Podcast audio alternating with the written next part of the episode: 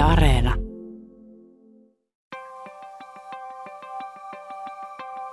Mykät muodon kuvat. Olen riuhtaissut eloon, riudutetun ruumiin vimmalla. Kilvoitellut kohti, hellittävän kivun, valkaisemaa valoa. Täyttyäkseni halusta olla enemmän täällä kuin poissa. Kunnes viimein, väistämiseni väsyttämänä, tavoittelen uskallusta luopua pelkistymisen pakosta, kotiutua vuolauteeni. Mulla on yksi story, minkä mä haluaisin kertoa. Se liittyy venyttelyyn. Kun mullehan on aina neuvottu mun vamman takia, että mun pitäisi tyyli venytellä päivittäin tai, tai kerran viikossa ainakin tai jotain. Ja nyt tunnustan tässä kaikille, että, että on aika huono siinä tai jotenkin se ei ikinä juurtunut mun käytöstäväksi. Mutta mulle siihen liittyy myös semmoinen tematiikka, että mä pystyn ainoastaan oikeasti venyttelemään, kun mä oon yksin. Että jotenkin mä mietin, että se, että joku on niin kuin samassa tilassa munkaan ja mun pitäisi venytellä, kun se katsoo, niin on mulle jotenkin liikaa. Ja tästä on hyvänä esimerkkinä se, että mä oon ollut mun silloisella kumppanilla yötä ja sitten sit yhtäkkiä mä olin silleen, että niin, että nyt mun pitäisi niin kuin venytellä. Ja sitten mä mietin, niin kuin, että mutta mä en voi venytellä, vaikka mun kumppani on täällä. Ja mä muistan, että se oli niin hankalaa, koska vaikka sillä ihmisellä on tosi, oli tosi hyväksyvä katse, niin silti mä olin vaan, että mä en niin kuin pysty tähän. Et, koska mun mielestä niin kuin venyttelyssä jotenkin korostuu se mun vammaisuus. Se, kun mä en yllä tai pysty tai taivu vaan just se jäykkyys ja se kaikki. Ja mä muistan mun silloinen kumppani sanoi, että no hei, että mäkin voin venytellä sunkaa tai että mä voin mennä toiseen huoneeseen tai, tai jotain. Mutta mä muistan, että se oli silti mulle kauhean hankalaa, mutta se oli jotenkin ihanaa, että, että se ihminen tarjosi kaikkia mahdollisuuksia ja ymmärsi, että se noinkin arkinen asia on mulle tosi haastavaa. Ja sitten se lopulta meni silleen, että me venyteltiin molemmat ja kuunneltiin samaan aikaan yhtä podcastia, koska mä tarvitsin siihen jonkun etäännyttävän välineen, joka oli podcasti. Voi vitsi, mä oikeasti vaan niin samaistun tohon, mitä sä kerrot, koska me ollaan sunkaan paljon puhuttukin siitä just, että miten se, kun on liikkeessä toisen katseen alla, niin miten se just tuntuu siltä, että kaikki näkee vaan sen, mikä sussa ei liiku, ei toimi, mikä ei veny.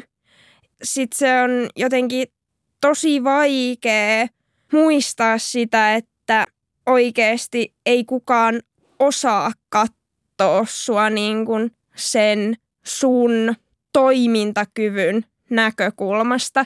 Että se on vaan se, mikä ainakin sen mukaan, mitä on niin kuin muillekin vammaisille tästä aiheesta puhunut, niin se on vaan jotenkin se kokemus siitä, että kun sulle on niissä kaikissa lääketieteellisissä arviointitilanteissa korostettu sitä, että, että mikä se sun toimintakyky on ja sun velvollisuus olisi jotenkin parantaa sitä ja just keskittyä siihen, että sä liikkuisit niin, että, että sun liikeradat paranis ja sun kehoon tulisi enemmän voimaa ja se olisi sitten niinku enemmän tai vähemmän jotain jollain tietyllä tavalla.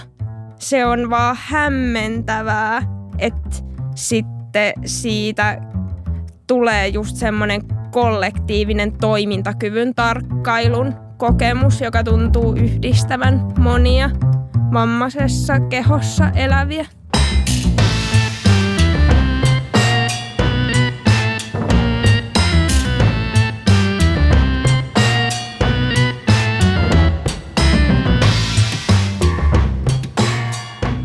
jota kuuntelet, on Vammaiskultti ja täällä puhutaan siitä, miltä tuntuu elää vamman kanssa, mutta ei vamma edellä.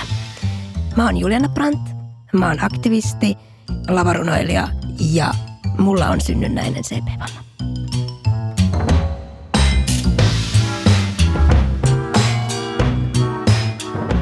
Mä oon Jenniina Järvi. Mä oon turkulaistunut runoilija, jota kiinnostaa elämässä eniten se, mikä ihmisessä on kaikkein haavoittuvinta ja mulla on synnynnäinen CP-vamma eli liikuntarajoite.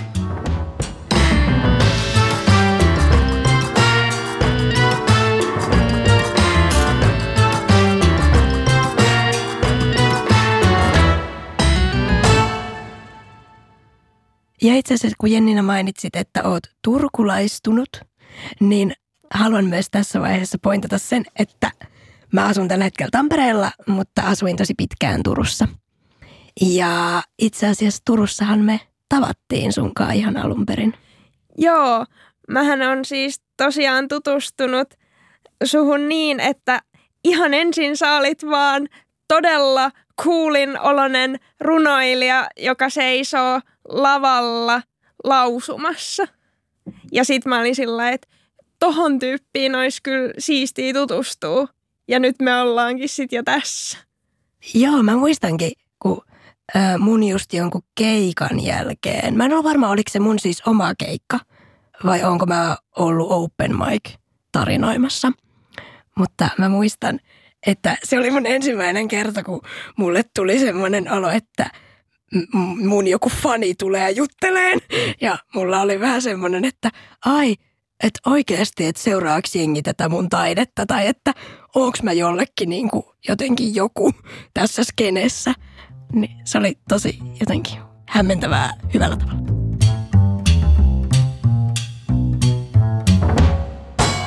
Yle Puhe. Vammaiskultti. Jos nyt vielä palataan itse asiassa tuohon runoilun maailmaan ja keikkailuun, niin mä oon itse asiassa pohtinut tosi paljon ja pohdin edelleen mun runoissa kehollisuutta ja liikkumista. Mun ensimmäisessä ihan ikiomassa keikassa Turussa pari vuotta sitten mä vedin tällaisen niin päiväkirja merkintämäisen runon, jonka nimi oli CP-vamma diplegia spastika, joka on siis spesifisti mun vamman nimitys. Ja se oli aika, no se oli aika heavy. Ja silti musta tuntui, että se teki tosi ison vaikutuksen ihmisiin.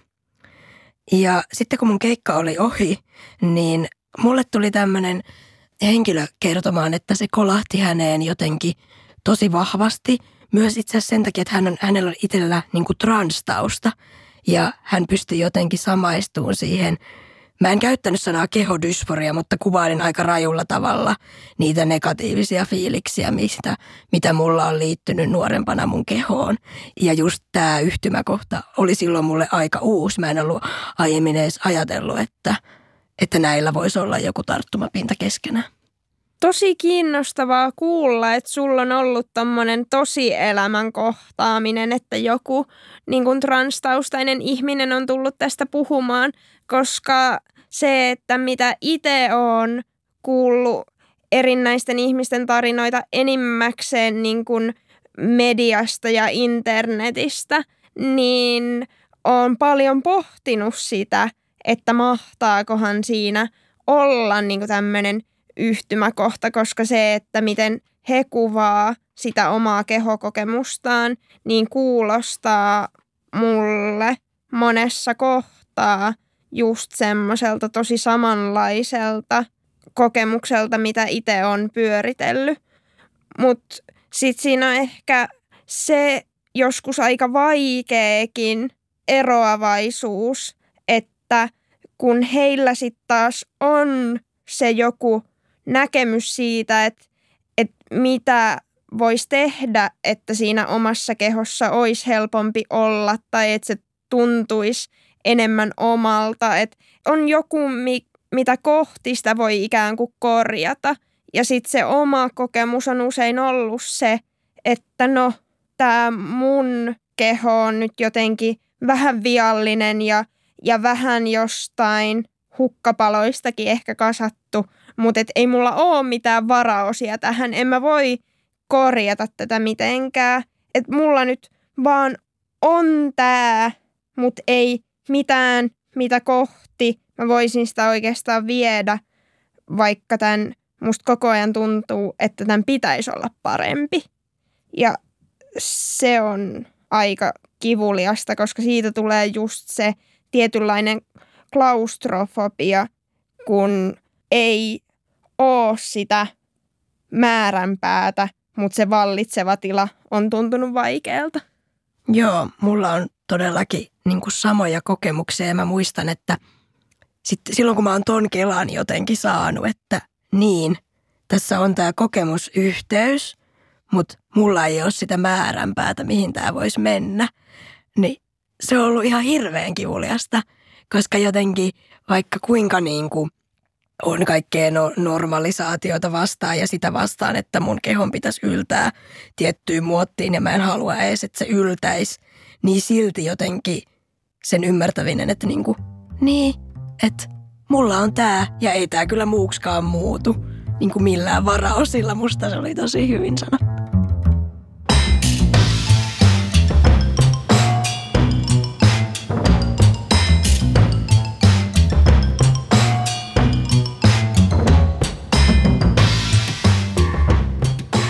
Ja tänään ää, meidän kanssa keskustelemassa normista poikkeavan kehon ulottuvuuksista. Mio Kivelä, tervetuloa. Kiitos. Hei Mio, kerro itsestäsi. Kuka oot? Mitä teet? Joo, mä oon tosiaan Mio ja mä teen sateenkaarevaa työtä ja ö, aktivismia niin kirkos kuin sen ulkopuolella. Ja on itse siis transtaustainen mies, eli mies, joka on syntymässä määritelty naiseksi – ja itse asiassa siihen liittyen, kun avasin ton termin, niin on ehkä hyödyllistä, että avaan myös, että voi olla, että jos viittaan keskustelussa esimerkiksi sissukupuolisuuteen, niin viittaan sillä sitten taas esimerkiksi miehiin, jotka on syntymässä määritelty miehiksi ja ilmaisee mieheyttään sille ikään kuin näennäisesti tyypillisellä tavalla. Ja, joo. Meillä itse asiassa oli nyt semmoinen ajatus, että miksi me haluttiin sut tänne. Me ollaan paljon Jennin kanssa puhuttu ylipäätään niin kuin kehokokemuksesta ja, ja, ja jotenkin siitä – tuntemuksesta, että tuntuu välillä, varsinkin vammaisena, että oma keho ei tunnu omalta. Tai että se tuntuu jotenkin vieraalta ja siihen on vaikea saada yhteyttä. Ja mä oon itse asiassa puhunut tästä kehotuntemuksesta mun parin transtaustaisen friendin kanssa. Ja ne sanoi, että niillä on myös samantyyppisiä kokemuksia oman kehonsa kanssa. Ja tietenkään tätä ei voi yleistää niin kuin kaikkien transihmisten kokemukseksi, mutta jotain samaa voi olla ja haluttaisiin kuulla sulta siihen jotain mielipidettä. Mutta sitten myös kuultiin, että sä oot, sä oot halunnut perustaa tämmöisen transihmisille oman salin. Joo. Ni, niin kerro siitä. Joo, tai oikeastaan pidetään niinku salivuoroa Alppilan kirkon yhteydessä, joka on suunnattu just sukupuolivähemmistöön kuuluville. Ja on sitten tosi innoissani. Se on nyt pyörinyt useamman vuoden ajan. Mitä sä koet, niin kuin, että kun se on kerta pyörinyt useamman vuoden mm. ajan ja on tämmöinen pidempi aikainen homma, niin mikä merkitys tuollaisilla erityissaleilla on niin kuin transyhteisölle? Ihan valtava merkitys. Tai ainakin näin mä haluaisin ajatella, siitä se itse asiassa nousikin, että mä aloin eka nähdä sitä tarvetta ja kuulla jotenkin toistuvasti sitä, että ihmiset puhu, kuinka olisi halua tai tarvetta päästä liikkumaan, mutta sitten perus esimerkiksi kuntosalille meneminen voi olla aika problemaattista tilanteessa, jos esimerkiksi siellä ei ole sulla varten pukkaria, jos on esimerkiksi vain miesten ja naisten pukkarit ja et ole mies tai nainen, niin siinä kohtaa olla niin on niin kuin lähtökohtaisesti voi olla ihmisellä haasteita. Tai sitten jos ei koe mielekkääksi tai turvalliseksi mennä sen sukupuolen mukaiseen pukkariin, johon, joka vaikka itse tietää olevansa, jos on esimerkiksi semmoisessa vaiheessa prosessia, että vaikka kehodysforia on sellainen, että ei koe oloaan hyväksi tai turvalliseksi siellä, niin sitten jo ylipäänsä, että pääsisi liikkumaan, niin siinä on tavallaan jonkinlainen kynnys, että pääsisi tekemään sitä asiaa, mitä pitäisi. Niin sitten, että olisi sellainen sali, jossa ollaan ne vedetty matalaksi, jotta voidaan keskittyä siihen, mitä varten sinne tultiin. Se itse asiassa mainitsitkin tuossa jo sen kehodysforian ja sitten jos nyt vaikka määritellään se vielä tässä nyt niinku kaikille, niin sehän on tavallaan sitä, että – että henkilö kokee kehonsa jotenkin pakonomaisesti vääristyneenä tai jotenkin vääränlaisena tai vieraana.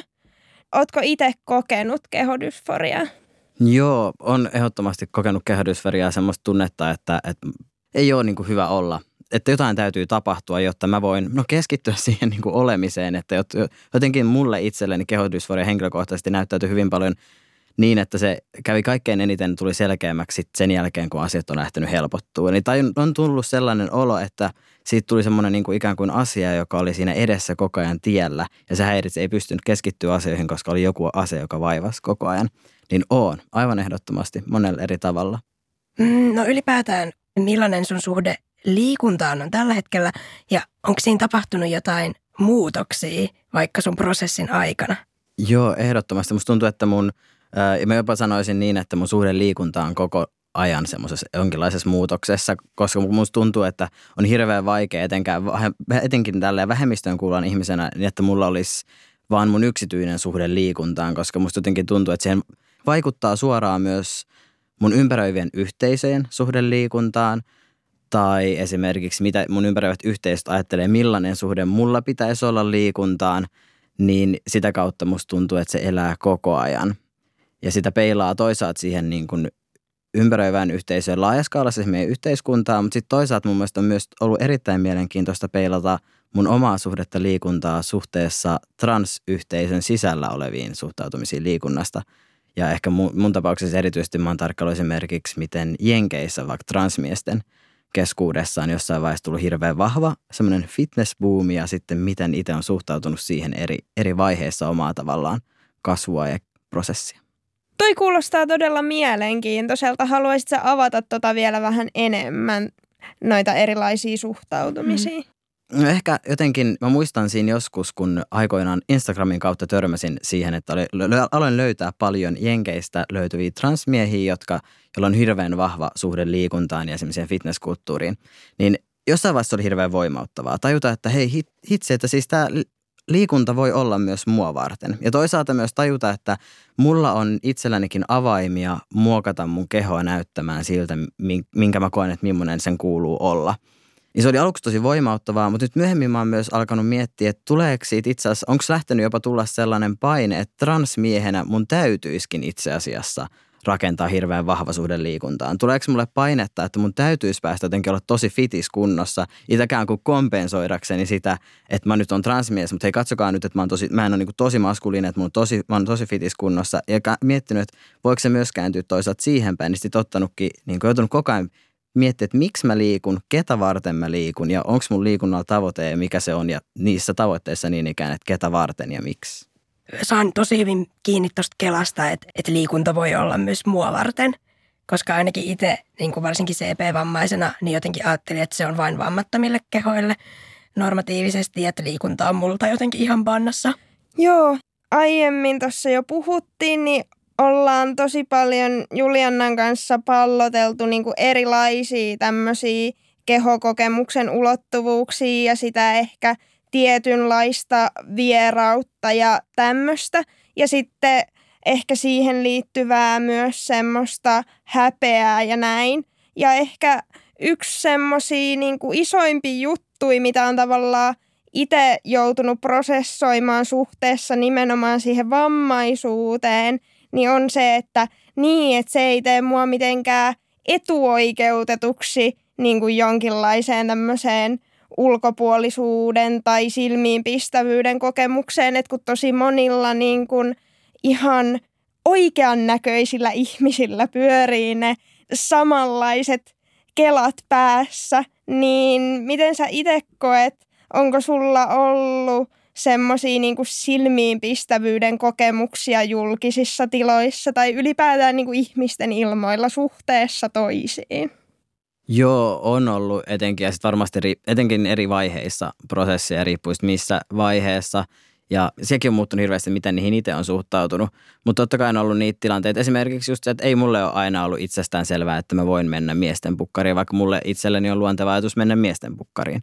Mutta ei se ole aina ollut itsestään selvää. Sitä on joutunut jännittää, koska joidenkin näkökulmasta olen, mä olen siellä pistänyt silmään ja on saattanut tulla niin kuin kysymyksiä tai toteamuksia, että anteeksi, mutta että naisten pukkari on esimerkiksi tuolla päin. Ja se on ollut itsellekin jotenkin aina, kun keskustelee eri tavalla esimerkiksi vähemmistöön kuuluvien ihmisten kanssa, ne on ollut jotenkin aina hirveän mielenkiintoista ja jotenkin voimauttavaa ja antoisaa huomata sitä, että kuinka me ei ikinä ollakaan ehkä niin uniikisti yksin kuin miltä voisi tuntua oikein minkään asian kanssa, että, että voi ollakin silleen, tulee aika paljon se, että mitä et säkin oot miettinyt tällaista, että en olisi ikinä arvannutkaan.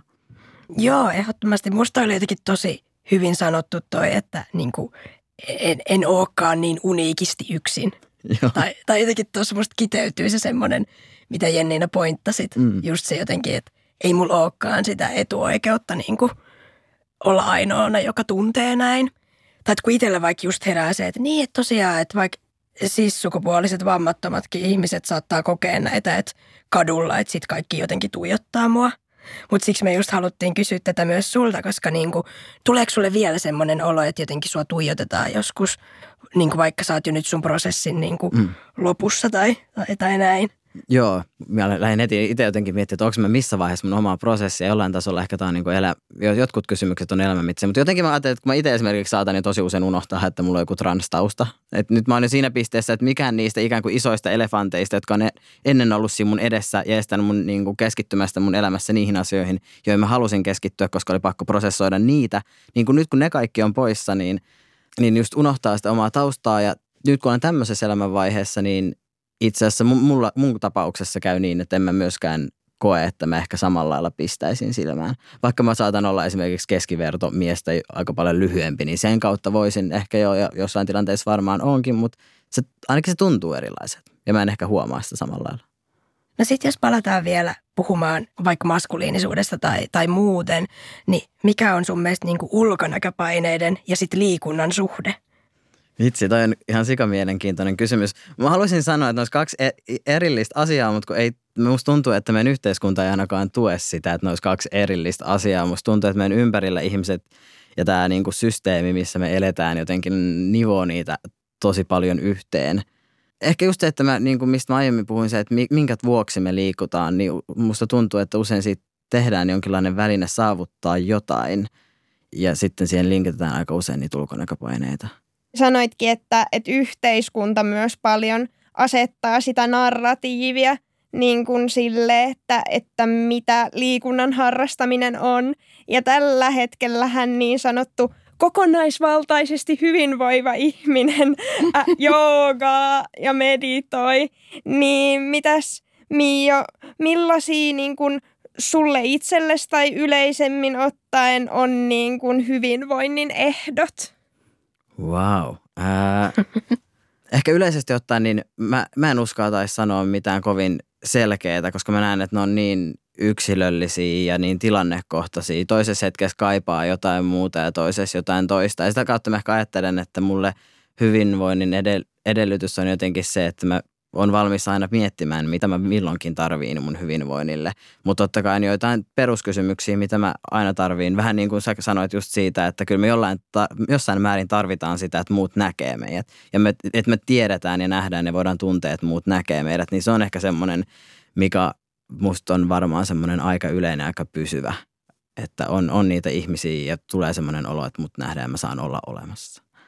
Ja se on mielenkiintoista, koska musta tuntuu etenkin niin kuin ihmisenä, jonka vaikka esimerkiksi keho tai joka ei muuten mahdu normeihin, niin musta on ollut mielenkiintoista suhteessa liikuntaan, niin se ajatus, että mut nähdään ja mä saan olla olemassa, niin jos mä menen esimerkiksi salille, niin transkysymyksissä, niin pukkareiden kautta, mutta sitten taas monissa muissakin näkökulmista, ja sitten taas heitän niin ehkä enemmän, varmaan voisin ajatella, että niin kuin taas vammaiskysymyksissä, niin vielä enemmän, niin kun menee jonnekin vaikka salille, niin ei välttämättä millään tasolla ne rakenteet, mitä sinne on laitettu ja se systeemi, miten se tehdään, niin ei todellakaan niin kuin tuki sitä, että hei, näemme, että olet olemassa. No juu, juurikin näin, koska, koska usein nämä esteettömyysratkaisutkin on semmoisia, että huomaa, että sitä ei ole nähty sillä niin kuin oikeasti sen vammaisen ihmisen näkökulmasta, vaan sitä on katsonut joku vammaton ja yrittänyt kuvitella, mitä se voisi olla jos nyt sitten vaikka vielä vähän kevennetään tätä, niin mikä olisi sun noloin liikuntamuisto, koulutraumaja tai muuta? niitä on varmaan samaan aikaan tosi paljon ja sitten tosi paljon sellaisia, mitkä on työntänyt sinne jonnekin perimmäiseen nurkkaan, jotta ei koskaan muistaisi. Mutta ehkä kaksi tulee vahviten mieleen. Mä voisin itse asiassa jakaa toisen, koska toinen itse asiassa mielenkiintoisella tavalla linkittyy myös tähän jotenkin teemaan – Ensimmäinen niistä on semmoinen, että mä oon osallistunut mun muistaakseni luokan tai koulun edustanakin koulujen välisiin hiihtokilpailuihin ja tulin tyyliin kymmenenneksi seuraavassa sarjassa. Eli seuraava sarja oli ehtinyt jo lähteä ja heidän niin kuin ensimmäiset varmaan kymmenen tulla maaliin ennen kuin minä koskaan pääsin maaliin. Se oli hieno hetki elämässä. Ää, ja sitten toinen taas on semmoinen, että oli semmoinen joku kuntopiiri hässäkkä, missä piti sitten, oli, oli myös niin kuin venyvyyteen ja notkeuteen liittyviä juttuja. Siinä on semmoinen tuoli, jonka eteen piti mennä istumaan jalat suorassa ja työntää kynää ja kertoa, kuinka monta senttiä liikutti kynää. Ja mä joudun sitten viittaamaan niin kysymään, että opet, mitä mä merkkaan tähän, jos mä en yllä kynään. Ja se, se hiljaisuus, joka laskeutui ja sitten todettiin, että laitan vaikka nolla. Että, että, ja tämä linkittyy itse asiassa jälkimmäinen tähän siinä kautta, että mä oon edelleen, mä en aina pysty istumaan jalat suorassa 90 asteen kulmassa, mä oon todella kankea.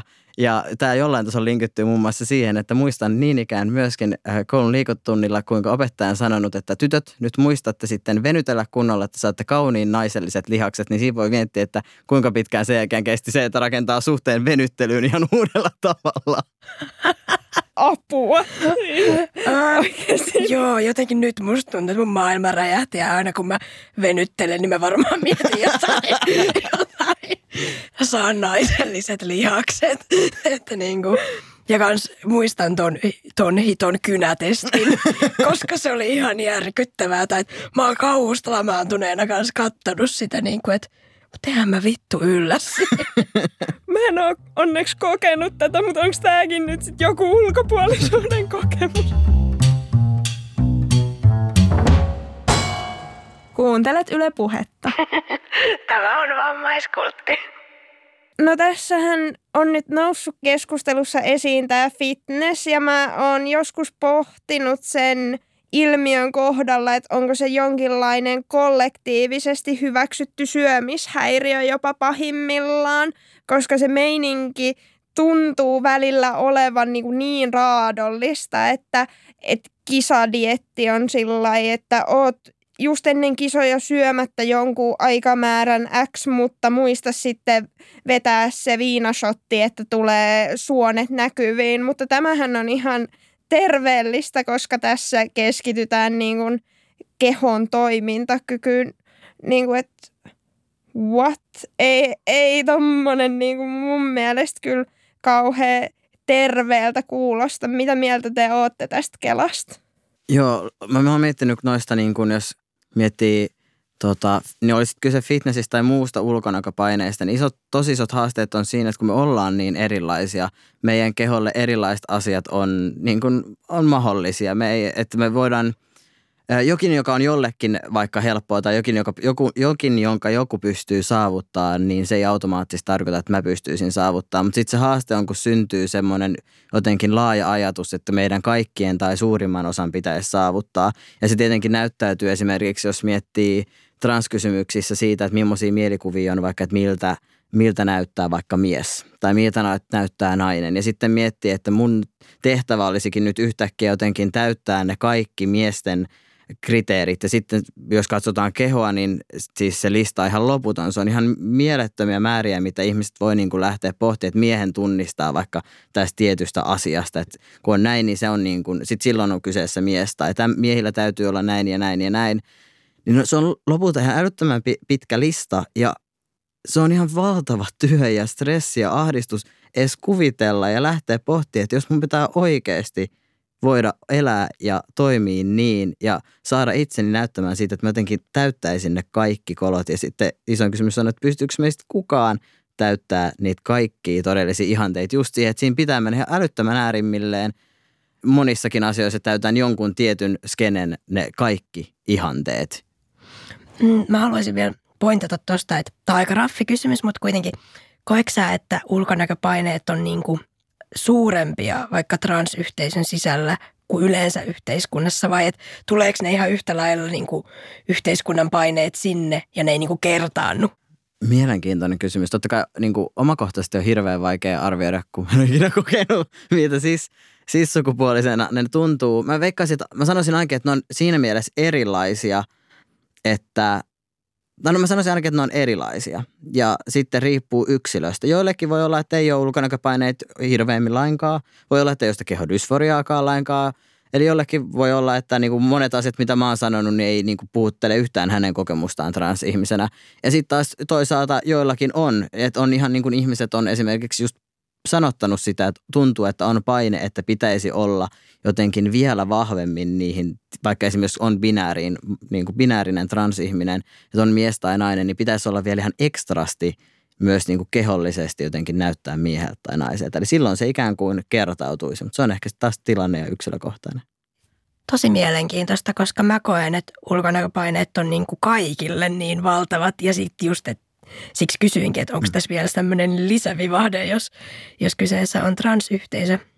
Ja tuohon fitnessiin ja siihen, niin mulle se on aina näyttäytynyt vähän samalla tavalla kuin sanoin alussa, että ajattelin pitkään, että liikunta ei ole mulle.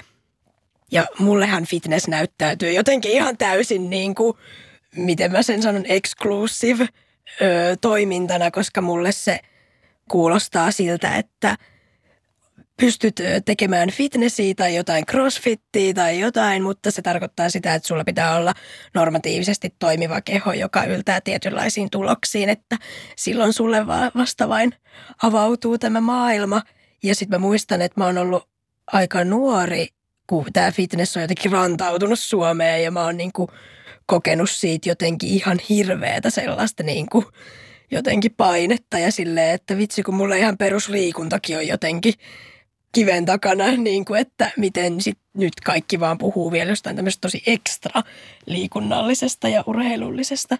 Sitten ehkä toinen vielä, mitä, mitä voisin tai mihin tartuin, niin oli just se, kun sanoit, että ulkonäköpaineet sunkin niin kuin kokemuksen mukaan kuitenkin koskee kaikkia ja että et, mutta et kertautuuko ne jotenkin tässä tapauksessa, niin varmaan säkin voit tähän ehkä jotenkin samaistua, että kyllä mä oon ainakin omalla kohdallani pohtinut ihan samalla tavalla sitä, että – että miten mä voin olla niin kuin vammaisena nainen, mm. että, että mahtuuko se niin kuin mun kehokäsitykseen siitä, että, että millaista on olla viehättävä nainen, varsinkin kun se mun itseilmaisu on kyllä aika semmoista ultrafemme, mutta sitten taas se esimerkiksi se ristiriita siitä – että eipä ole niin kuin kauhean viehkeä aina tämä liikehtiminen, että ennemmin ehkä semmoinen törmäily voisi olla jonkinlainen tavaramerkki, niin sitten just niin kuin tämä, mitä sanoitkin siitä, että, että mitäs jos se laatikkojen ruksiminen, että se ei aina niin kuin oikein meinaa kohdata, että jos mulla on tyllihame, mutta mä törmään pöydän kulmaan, niin mihin se asettaa mut niin tällä naiseusasteikolla? Joo, vitsi. Koska joo, voin kuvitella, että tämä on niinku asia, missä me niinku, vaikka tullaan hyvin erilaisista suunnista, niin me yhtäkkiä huomataan olevan ihan samassa ongelmapisteessä. Että. mun mielestä on epäreilu, että sen pitää olla jotenkin sitten semmoinen niinku, et, et, musta olisi kiva, että mulla voisi olla just se mun ihan vaan mun oma suhde, ihan vaan niinku mion suhde liikuntaan. Että mun ei tarvitsisi peilata sitä niinku sen näkökulman kautta, että mä satun kuulumaan niinku vähemmistön, koska mun mielestä on yhteiskunnan ongelma eikä mun. Just tavallaan se, että et ei tarvitsisi sit miettiä, että onko törmäily, niinku, että et, niinku, et mun mielestä on just, että se, se voi olla se, niinku, miksei se voisi olla se sulokas, ihan yhtäläisen sulokas tapa liikkua tai jotain muuta. Tai niinku, että musta on epäreilua, että ulkopuoliset – pakottaa meitä määrittelemään myös meidän omia, omaa suhdetta johonkin niin kuin yhden meidän ominaisuuden kautta. Koska ihan vaan sen takia, että ne on nyt tehnyt siitä sen mallisen, että meidän on vähän hankala mennä sinne. Koska musta tuntuu joskus, että jos miettii, että kenelle liikkuminen on tehty, niin musta tuntuu, että kaikkein selkeiten se mun, mun mielestä tehdään niille ihmisille, joille se on jo tosi hirveän helposti luontevaa, jotka on sitä ehkä esimerkiksi vähän aikaa tehnyt ja ja niin kuin heistä näkee sen, kaikki voi sanoa, että toi, toi selkeästi on urheilullinen, niin se, se on kaikkein eniten heille, tai sitten kaikkien pitää olla vähintäänkin matkalla kohti sitä. Että on he, jotka on niin kuin selkeästi urheilullisia, ja sitten ne, jotka on niin kuin ikään kuin matkaa sinne. Joo, just toi matkalla sinne, niin mä oon kanssa pohtinut sitä aina paljon, että pitääkö mun niin kuin pitää liikunnasta, että kun on niin massiiviset koululiikuntatraumat, ja sitten just se, että sit mä vaan kaadun jossain ja muuten vaan. Ja silleen, niin kuin, että miten tämä liikunnan ja mun suhde, että vähän tälleen haparoida. Mutta sitten mä oon myös löytänyt semmoisia lajeja, mistä mä tykkään.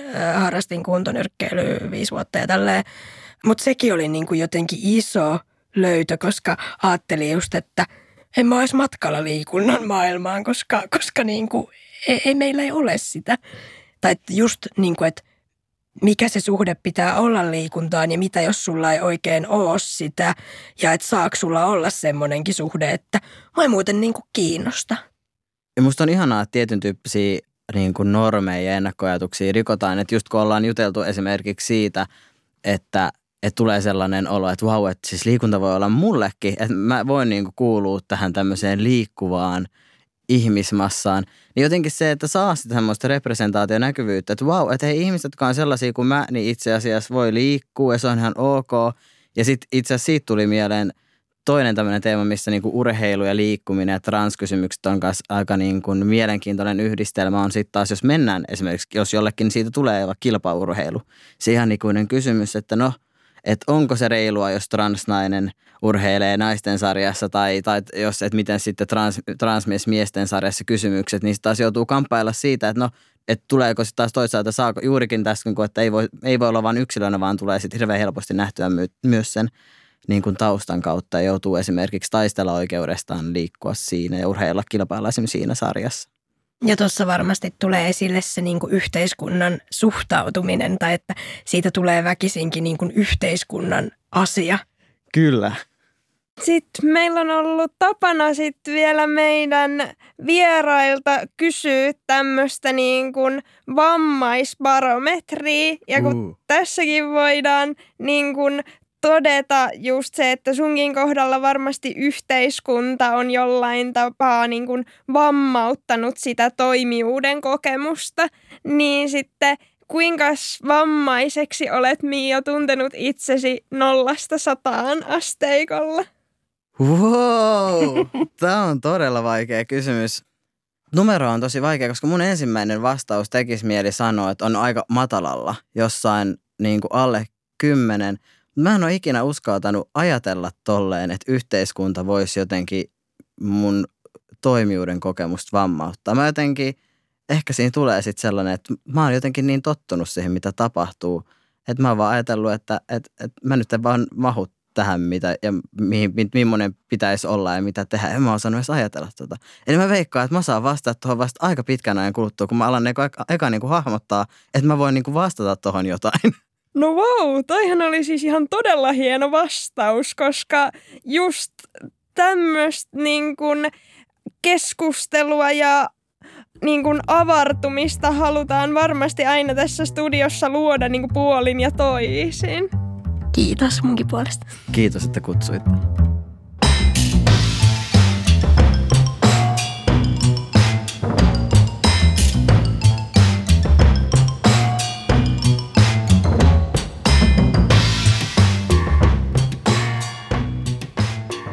Seuraavaksi meillä on viikon klassikko, joka on siis tämmöinen joku lause tai tilanne, mihin mä ja Jenniina ollaan törmätty ja joita usein ehkä vammattomat sanoo vammaisille, mutta se voi olla jotain muutakin.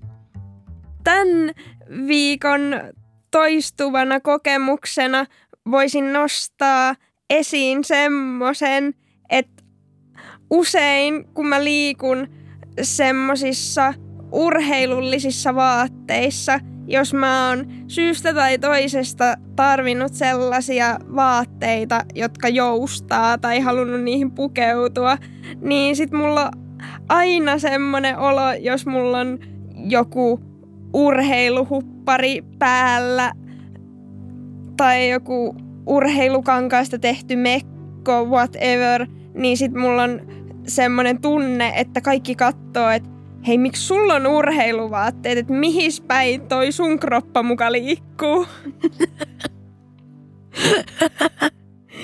Joo, siis kun mulla on toi ihan sama olo, mä esimerkiksi systemaattisesti teen silleen, että kun mulla on fyssäriaika, niin mähän menen ihan full on niin kuin urheiluvaatteet päälle. Ja sitten, kun vaikka mä tiedän tyyliin, että fyssarille on silleen, hei, ota itse alusvaatteilleen, koska tehdään nyt jotain toimenpiteitä. Mutta, mutta silti niin kuin, että ja sit sä, sit sä hiihdät siellä Tampereella ja oot silleen, että vitsi, vitsi jengi nyt varmaan katsoo, että vitsi miten sporttimuija heti aamusta. Mutta mut sit just jotenkin mä oon tajunnut, että pitäisi varmaan lanseeraa itselle ja varmaan sullekin tämmöinen niinku urheiluvaatehuijarit ö, termi, koska just se, että en mä tässä nyt oikeasti ole mikään liikkumaan menossa, että niinku, tää nyt vaan on tällaista.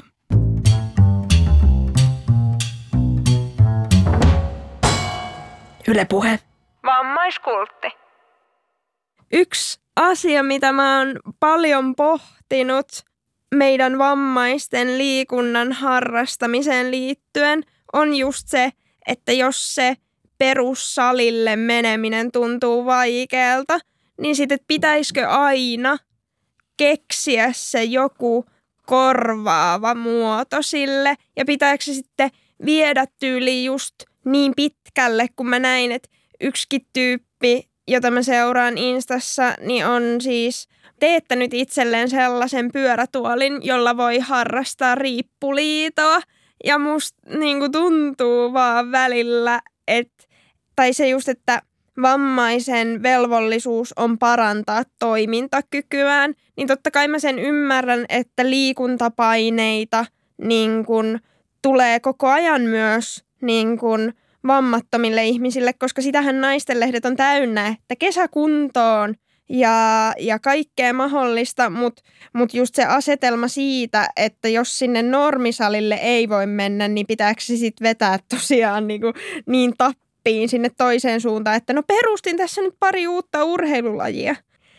Ja se, että vaikka mä en niin kuin siitä sinänsä mitään Jeesustelua haluakaan, että, että no täällä säkin nyt kävelet, niin eihän sekään muuta sitä realiteettia, että kyllähän tämä niin kuin tämmöisessä kropassa eläminen on jonkinlainen kestävyys liikunnan muoto niin kuin itsessään, koska se, että jatkuvasti on se jonkinlainen jännite kehossa, koska siitähän siinä koko CP-vammassa on kyse, että kun se on osittainen niin kuin halvaus, jossa sun lihakset on jäänyt semmoiseen niin kuin purkautumattoman jähmeyden tilaan, niin sitten kun sä liikutat kehoas sitä resistenssiä vasten, niin totta kai se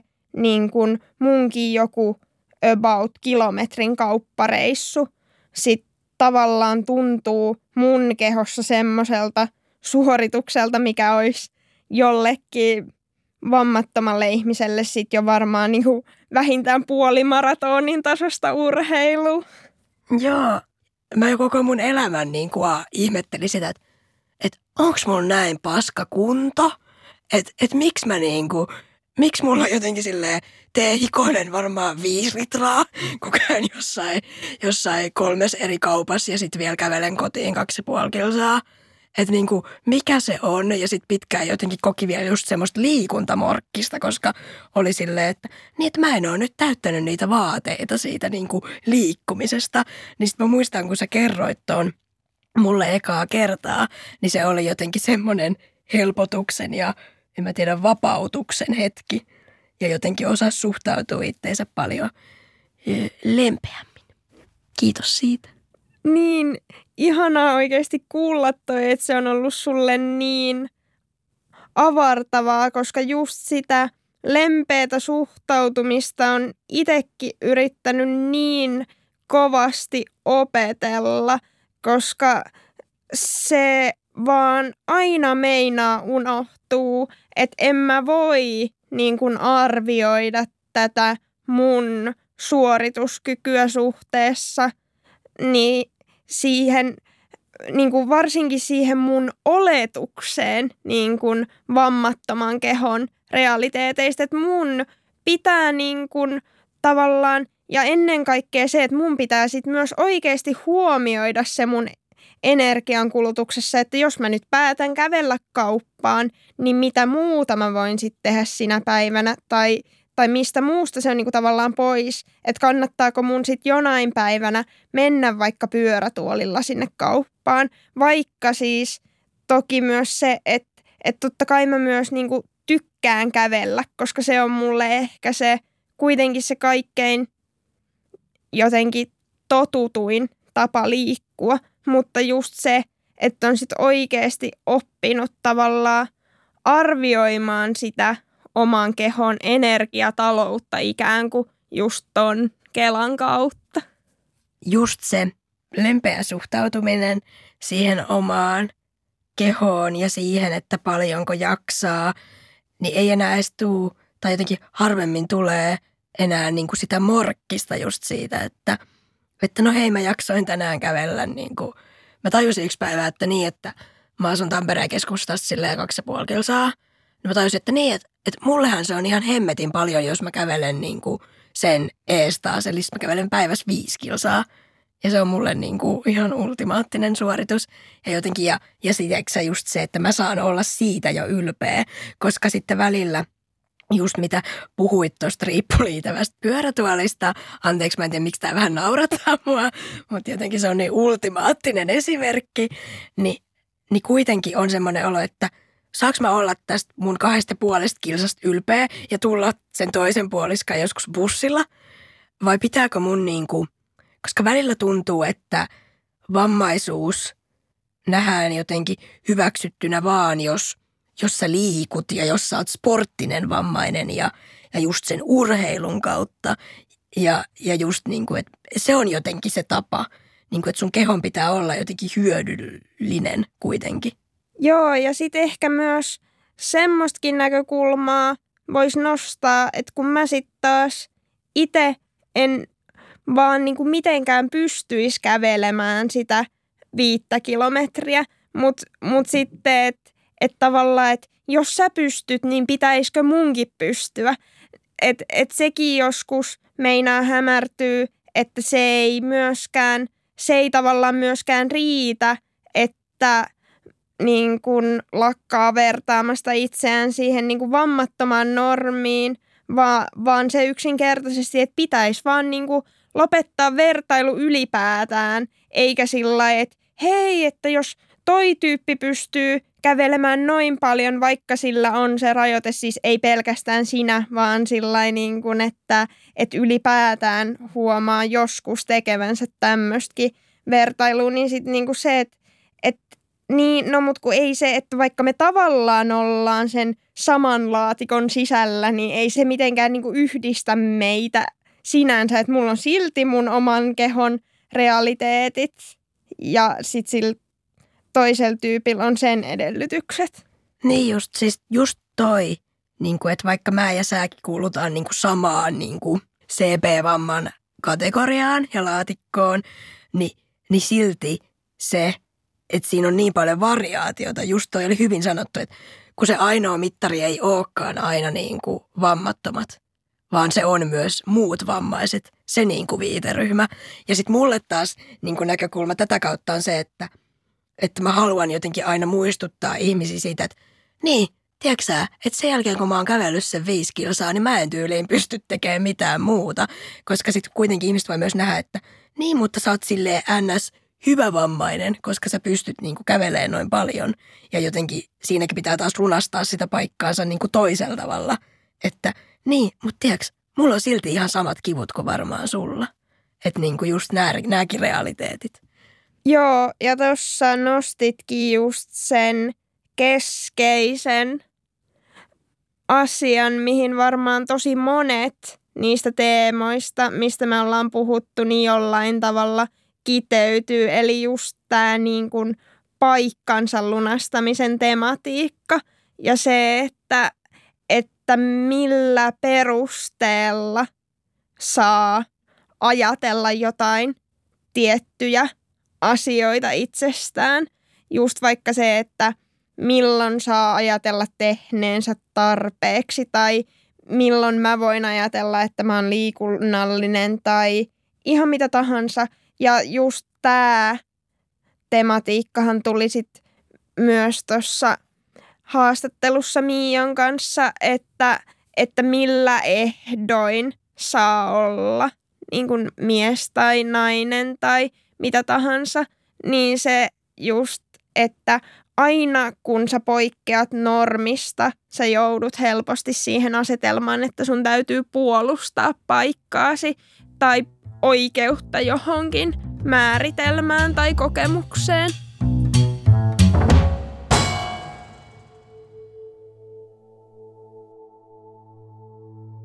Keho, poliittinen leikkikenttä, katseiden alttari, kuiskuttelujen ja viislausten kyntomaa, lääketieteellinen poikkeama ja samalla ihme, että semmoinen kombinaatio. Keho, mun yksin oikeudella, riittävä ja täysi. Yleensähän meillä on somevinkkinä suoraan jonkun yksittäisen ihmisen tili, mutta tällä kertaa meillä olisikin vähän tämmöinen toiminnallisempi somevinkki. Jees, eli mä haluaisin vinkata tällaisesta viisi rytmiä olevasta niin kuin luovan tanssin harjoituksesta, jossa pääsee käsiksi sen oman kehonsa juurevuuteen. Ja mä haluan vinkata tätä sen takia, että löysin tästä ilmoitustaululla ilmoituksen. Ja alustuksena vielä se, että mä oon aina halunnut tanssia. Mä oon siis jonkun verran tanssinut hiphoppia aikaisemmin.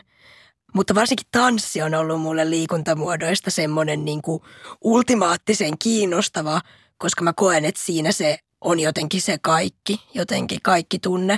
Mutta samaan aikaan se on ollut ultimaattisen haastava, koska se, miten tanssijan keho liikkuu, niin se on mulle vaan semmoinen, jo ei ikin niin kuin näillä liikeradoilla. Ja sitten mä niinku kattelin sitä ja mä olin, että okei, että kuulostaa hyvältä, että luova harjoitus ja kehoyhteys ja viisi aaltoa vai rytmiä. Ja joo, joo, niinku tosi kivaa, että ehkä jotain nykytanssia. Mutta sitten kun menin katsoa noita nettisivuja ja siellä oli sen pitäjän sivut, niin aloin itse asiassa itkemään, koska silloin mulle tuli viimeistään se olo, että okei, nyt mä ilmoittaudun ensi viikolla. Ensi viikon maanantain Tampereella on tunti ja mä aion nyt mennä sinne. Mutta seuraavaksi luen tämän tunnin pitäjän ja opettajan Karoliina Valon taipaleen sitaatin, eli joka meni näin. Tanssi on mukautettavissa jokaisen oman fyysisen kapasiteetin ja jaksamisen mukaan. On mahdollista tanssia esimerkiksi tuolilla tai välillä lattialla ja löytää lepoa liikkeessä. Tanssi soveltuu monenlaisille kehoille. Kivun tai fyysisen rajoitteen ei välttämättä tarvitse olla este tanssimiselle, vaan se voi myös palvella mahdollisuutena löytää uudenlaisia tapoja liikkua.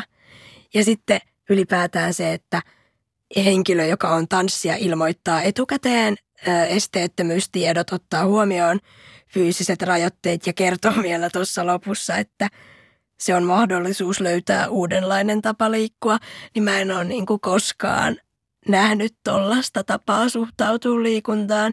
Ja vaikka mua kauheasti jännittää maanantaina mennä tanssimaan, niin musta tuntuu, että mut otetaan tosi hyvin vastaan ja mut nähdään ihan yhtä hyvänä kuin ne kaikki muut. Vitsi, toi vaan koskettaa muakin niin paljon, koska samaistun tohon just, että tanssi on siinä kokonaisvaltaisuudessaan aina ollut tosi houkutteleva, mutta sitten se on samaan aikaan ollut myös sellaisen pahimman kipupisteen tiivistymä, koska tietää, että se oma keho ei koskaan voi liikkua niin sulavasti. Ja sitten kun me esimerkiksi sun kanssa oltiin katsomassa se operaskaalan Edith Södergran tekno-opera viime vuonna.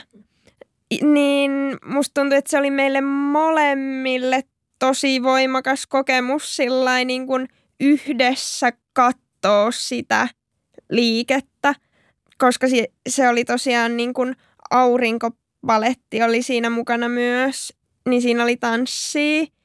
Ja se just, että kun joskus ei ole edes pystynyt katsomaan tanssia ja sitten jotain, tuntui, että kerrankin siihen niin pääsi mukaan ja jotain sisällä aukes ja oli vaan silleen, että aa, niin, että munkin keho on tavallaan kelvollinen eläytymään liikkeeseen, vaikka se ei aina liikkuisi samalla tavalla.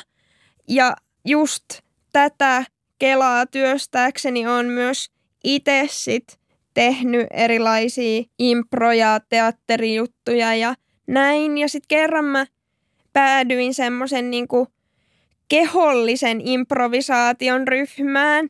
Ja sit mä enää muista sitä tarkkaa tehtävän antoa, mikä, mikä meillä oli, mutta jotenkin niin, että, että piti niin kun liikuttaa käsiä ja jalkoja jotenkin sillai sellaisella tavalla niin kuin samaan aikaan, että mä olin jotenkin, aloin jo mennä vähän sillä että en mä pysty tähän.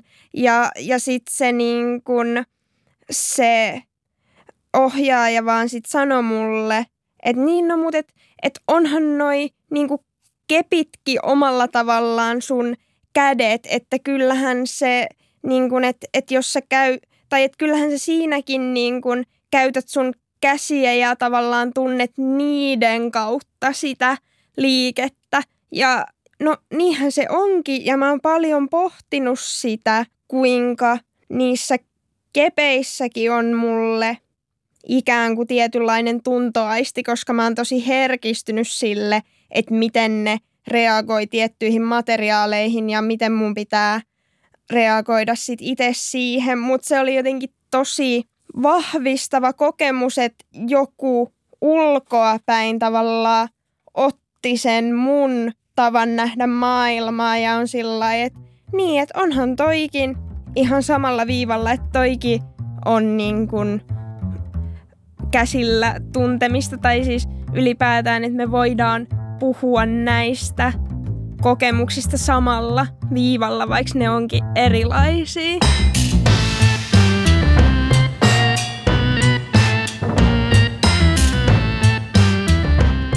Tämä ohjelma on vammaiskultti. Jos jokin jäi mietittämään tai ylipäätään sä haluat kysyä meiltä jotain, niin laita Instassa viestiä, josta sä löydät meidän nimellä vammaiskultti. Tai sitten sähköposti toimii myös ja osoitehan on vammaiskultti at gmail.com.